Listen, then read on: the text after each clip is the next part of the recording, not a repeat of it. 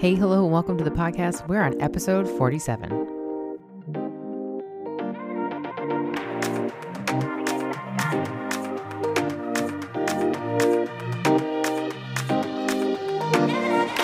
Guys, welcome back to the podcast. This is your host, Kristina Borsetti, and we are on episode 47, which blows my mind. We are getting so close to that one year mark, which, quite honestly, I'm like, wow, this is like the longest I've committed to anything other than my husband in my entire life. oh my gosh, friends. It's been really a really cool, wild ride. And if you're here for the first time, thank you so much for coming in to listen to this series. I encourage you to go back and listen to the two previous episodes in this little mini series. Uh, if you are here for any length of time, I just thank you for being here, and I hope that these episodes are, you know, working for you in a way that's is giving you information, taking what you need so you can leave what you don't, but taking information that you can go and speak to your doctor, or it's just something that's encouraging you or something you really need to hear in that right moment. And that's kind of what I was getting at with this podcast in general. Is just trying to focus in on all the things that are happening in our mainly our 40s, like late 30s, 40s, uh, upwards into those 50s. I'm not in my 50s yet, so I can't tell you what that's like, but I read a lot about it. Uh, and just touching on all those things because, you know, if you're anything like me, you're a busy mama and there's a lot of things going on. And it's just like you start to get hit with symptoms, which is the, you know, today's episode. And you're like, man, what is going on? Like, I never had allergies, and all of a sudden I do. I never had this dry, patchy skin, all of a sudden I do. So, like, really, when that stuff started happening to me, I said, hey, what the heck is going on here? Like, am I just falling apart? Like, if you've ever seen, uh, I've probably mentioned this before, but Bridget Jones, and she's sitting at the table with her friends and their spouses, and she's there by herself, and she makes this joke, and I'm not going to do it justice, but they something like, uh, you know, like asking Bridget, well, what are you up to these days? And something about, you know, like, you know, well, other being, other than being covered in scales.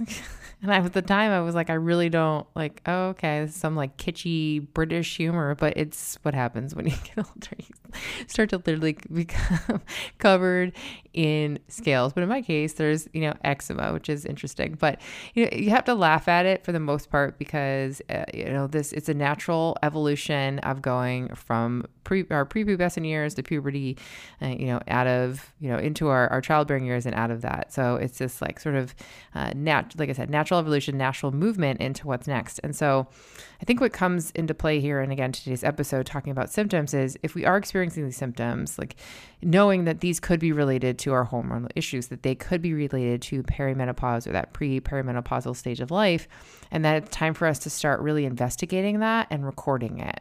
You're going to hear me talk about it a lot, and I've said it before, and I keep saying that, but it's the same truth that you have to record these things. If you have a symptom and it keeps recurring, does it start? Is it recurring at the same time every month, or is it popping up? All is it more consistent? Um, and then when you're also looking at your symptoms and tracking those symptoms, you need to look at your life as a whole. So when you go down, you go to sit down and write out, you know, okay, today I was feeling I had fatigue, like bone crushing fatigue, couldn't get off my couch, sort of fatigue. What else is going on in your life? Life? Um, are there a lot of activities going on in your home life? Do you guys have a lot of events coming up? Are you planning a lot of things in the future? You know, what type of stress, external stressors? Are you having issues in your relationship or, um, you know, at work? So, what's going on in your life as a whole? Are you not getting sleep? And taking a look at all these things and making sure that you're writing down, you don't have to write a novel, but just writing down little check marks of things that are going on in your life because you might notice that if you start to make lifestyle shifts, or you notice that, for instance, when you don't have as many plans coming up, or it just happens to be a, a bit of a downtime in your life that you're not experiencing some of these symptoms as severely. And that's something to take to note.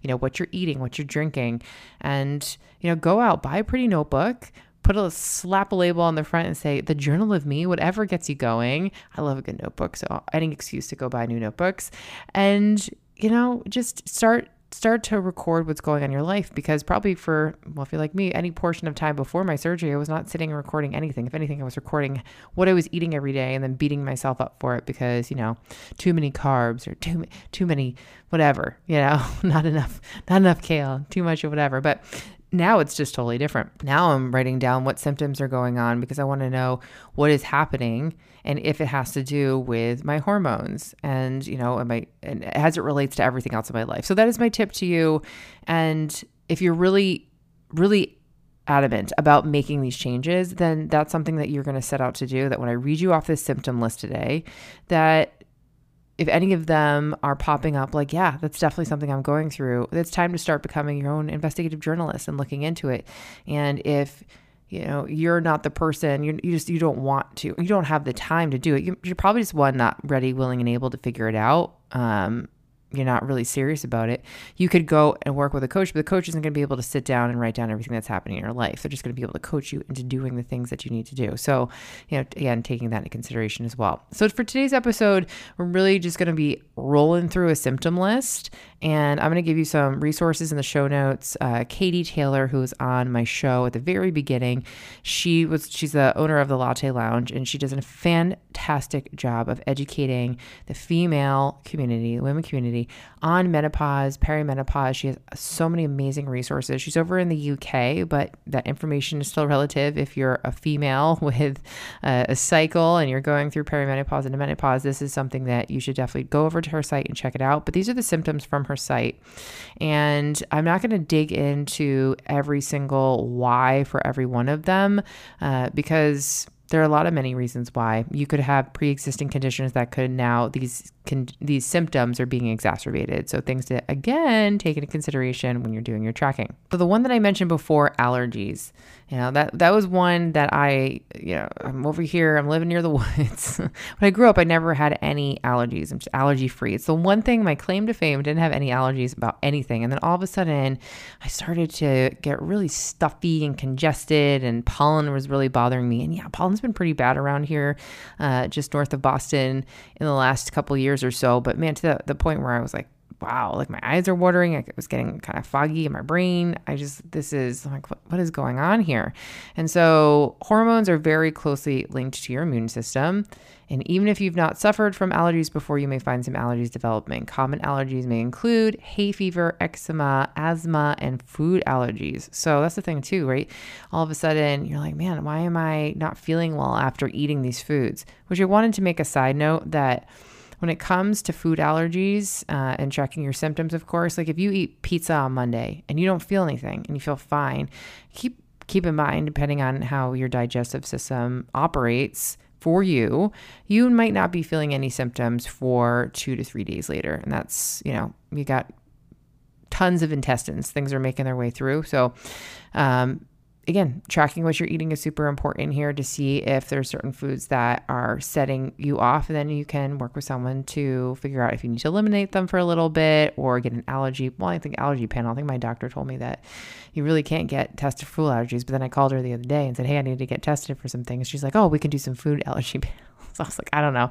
Everything keeps changing. You do, you don't, you don't, you do. But find someone you can go get those allergy tests done. The next one is bloating.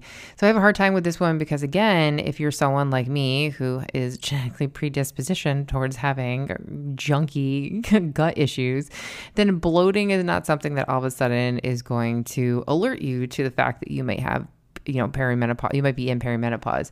Uh, you know it could be exacerbated around the time of our period. Um, but if you're finding that you're constantly bloated then that could be something that you should look into. Um, body odor that is one that i hear a lot about and have experienced myself that you can have a change in your body odor. Um, just look out for a significant increase in sweat too. So well i mean if you're having the hot flashes and the night sweats then yeah for sure, but that can happen. And I quite honestly, it thinks that, but that one, I've found that. Uh, again, contingent upon what I'm eating and uh, how I'm treating my body, my exercising, and my sweating, and then replenishing with good things, that can make a big difference. Bone fractures. So as we age, our bones weaken and they're at greater risk of breaking. So bone bone fractures like that. To say that it is a perimenopausal symptom, menopausal symptom, kind of the I want to say my issue with it is, but the thing is, like, if you have osteoporosis or osteopenia, then you're at greater risk for bone fractures. Like, if you get a bone fracture, it doesn't automatically mean that you are in the stage of life. There are many women who are who have osteoarthritis, much younger than that perimenopausal year. So, I mean, that's something. Go get your bone density checked out, especially if you have that, uh, you know, ge- genetic predisposition your family has, osteoporosis, osteopenia that runs in the family, or if you're just, you know, you're feeling some sort of way about, you know, like like rolling your ankles a lot easier, or you're finding that, you know, just don't feel as strong as you used to, which kind of goes. We're going to jump forward into joint pain and also muscle tension and restless legs. Uh, I have again, cycle. It's a powerful tool. Uh, I have noticed that when I'm in the second half of my cycle, I start to experience more joint pain. Um, that is again why we should track down what's going on with our body, and if we still have that cycle, to track down if you know if we're feeling something or feeling joint pain then this is something we can consider i also find that and this is just personal experience this is not like there's no medical journals on this so you know don't come at me but i have found because i have more energy in the first half of my period that I am more active and I want to do more things. That's why I said I I don't try to plan things around the 15th, like the 12th to 15th of the month because or 12th month of my 12th to 15th day of my cycle because that's when I have a ton of energy and I'm like committing to everything for the next month and I'm like gosh darn you former Kristina self. But I have a lot more energy in that first half. And so I'm doing more, I'm expending more energy. I am probably not stretching as much as I should. And then in the second half, I'm really feeling that as my energy levels start to deplete a little bit. So maybe it's the same for you. Why I just wanted to mention it. Okay, breast soreness for sure, breast tenderness. Um, I was noticing in my cycle as well that I was I was getting breast tenderness specifically on one side. So I had to go, I went in and I thought it was hormonal, but just to be safe safe, I went in and got all the tests done and it was definitely hormonal. So that's the good thing, but it, it can be something that happens. Brittle nails. Uh, that can happen. Burning mouth. So this is not something that I've really ever heard anyone talk about, but what her site says says lots can happen in your mouth during menopause. You may find you have less saliva and a dry mouth, a metal- metallic taste, or a burning sensation. This will feel like your mouth and tongue is tingling, hot, and painful. Hmm. Weird yet interesting at the same time. So, if that's happening to you, that is a symptom. A decrease in your libido and your sex drive. This is, I mean, this is a common one. This is what's happened. You're gradually declining the desire to have sex and you know, trying to get yourself all geared up to do it, knowing that it's going to be pleasurable, but just not having like interest at all. Um, and sometimes the reason that we avoid it is because sex can be painful because of vaginal dryness, um, a decrease in libido, of course, a result of different symptoms as well, like low mood, anxiety, and mood swings. So that is not, it's not you, you're not broken. Uh, I think Kelly. Cass, I'm not going to say her last name right. Casperin, Casperin. Um, she, that I think that's her, her slogan. You're not broken. She or she wrote a book. You're not broken, and it's true. You're not if these things are happening to you, you're not broken, my friend. Okay. So there are ways that we can help ourselves. Dental and gum problems. Bone health can affect your jawbone, leading to tooth movement and even tooth loss. So, keeping track of any receding gums, bleeding gums, and bad breath. Man, this sounds like so much fun. Dry, itchy skin, kind of going back to eczema and allergies. Uh, it's because collagen, the protein that keeps our skin feeling plump, full, and healthy, can also decrease in midlife. So, which may lead to drier, itchier skin. Um, 100%. Like, as soon as the winter hits, I'm slathering myself in, in oils and and different lotions and such. Maybe you feel the same way if you're over here on New England, in New, the New England area or anywhere on the East Coast, really. Dizziness, electric shocks. Uh, electric shocks was interesting as well. A tingling feeling in your body, or more acutely, a sharp sensation that feels like an electric shock from inside can feel uncomfortable, unexpected. It's a result of changes happening in your nervous system due to hormonal changes. Wow. So that's that was that was an interesting one. Uh, joint pain. We talked about that. Hair loss. Yep, most visible emotionally upsetting symptoms of menopause. You may notice that your hair is thinning, particularly around the top of your head, as hair growth slows down and new hair does not appear to take place of the old hair. So they say here diet and lifestyle and stress can all contribute to hair loss in midlife as well as hormonal changes. Super interesting. Headaches, yeah, migraines in particular, right? They can be really debilitating, can take us out of our day. And so that is something to take a look at again with your diet. If you're feeling that you're getting a lot more migraines, or you know, if you're getting a lot more migraines, or you're getting headaches, something to take a look at. Like, are you dehydrated? Um, are you deficient on some nutrients? Uh, so tracking your diet. Hot flashes. Oh my gosh, it's like the most. If they say same thing, I was going to say this. The so, most synonymous with the word menopause. Hot flashes. Yeah, you can read all about that one.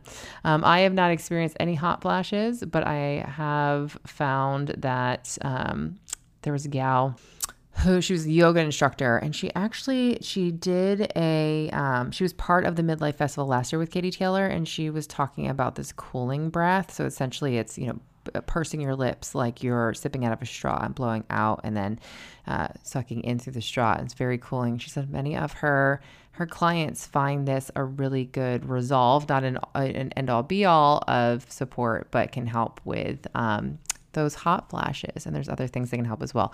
Or regular periods. Yeah, this can start right as soon as we are getting into our 40s. Um, sometimes they can be like you're not getting any period at all. You're getting spotty. I mean, this is, you're starting, if it starts to get less and less, you're getting closer and closer to menopause. Uh, however, right, if you're, early stage uh, perimenopause, you could have really heavy periods. And this is just really a measure of the body's inability to smoothly downregulate hormonal messages. That's from Dr. John Lee. So getting through the rest of the symptoms before we wrap this up muscle tension, restless legs. We talked about that, nausea and digestive issues, night sweats. Yes, we're going to be talking about that in the next episode. Palpitations in the heart. Heart palpitations may last from a few seconds or up to a minute and often coincide with a hot flash. Tingling extremities, urinary symptoms as incontinence. So if we go back to that episode with Jenna Christina from Tighten Your Tinkler, I mean, they're talking about, they'll talk about it all day pelvic floor instabilities and weaknesses, things like prolapse, which happen later in life. You know, we have children, we don't treat them, we sit too much and we weaken our pelvic floor. And then on top of it, right, we're losing that estrogen, which is helping to keep that strong. And so these are things that are going to happen. And that's why it's really important that if you're listening to this now and you are having some symptoms of pelvic floor dysfunction, please consider getting, you know, reaching out to Jen and Christina to talk to them about their program or speaking to a pelvic floor specialist in your area is super important to consider. Okay, the rest of these symptoms we have, I know you're so excited to hear all these symptoms vaginal dryness, also known as vaginal atrophy. And so this can be more severe, like a burning sensation. You'll find it hard to have sex or wear tight clothes or be as active as you normally would be. And the symptoms can be mild to moderate and come and go. Weight gain, this is a huge one, right? We start to look at, we're like, wow, we're packing on these pounds all of a sudden. And I will, I will try to talk about this a little bit more in the future for sure. But most people are saying like, well, it's the hormones that are making me gain weight. When in fact, it, the, the really, the hard truth is is that as we get into these latter years and our hormones are shifting we're finding ourselves more tired or we're experiencing more of these symptoms we're not as active as we used to be our diets aren't as great as they used to be and then we start to gain weight and that's what happens. And so that is something to consider that if you sit down and you really think about it, like man i've gained some weight in the last year. Is it blaming it on the hormones, but the hormones themselves are not making you gain weight. It is the lifestyle that occurs because of the symptoms and things that are, are going on in your life.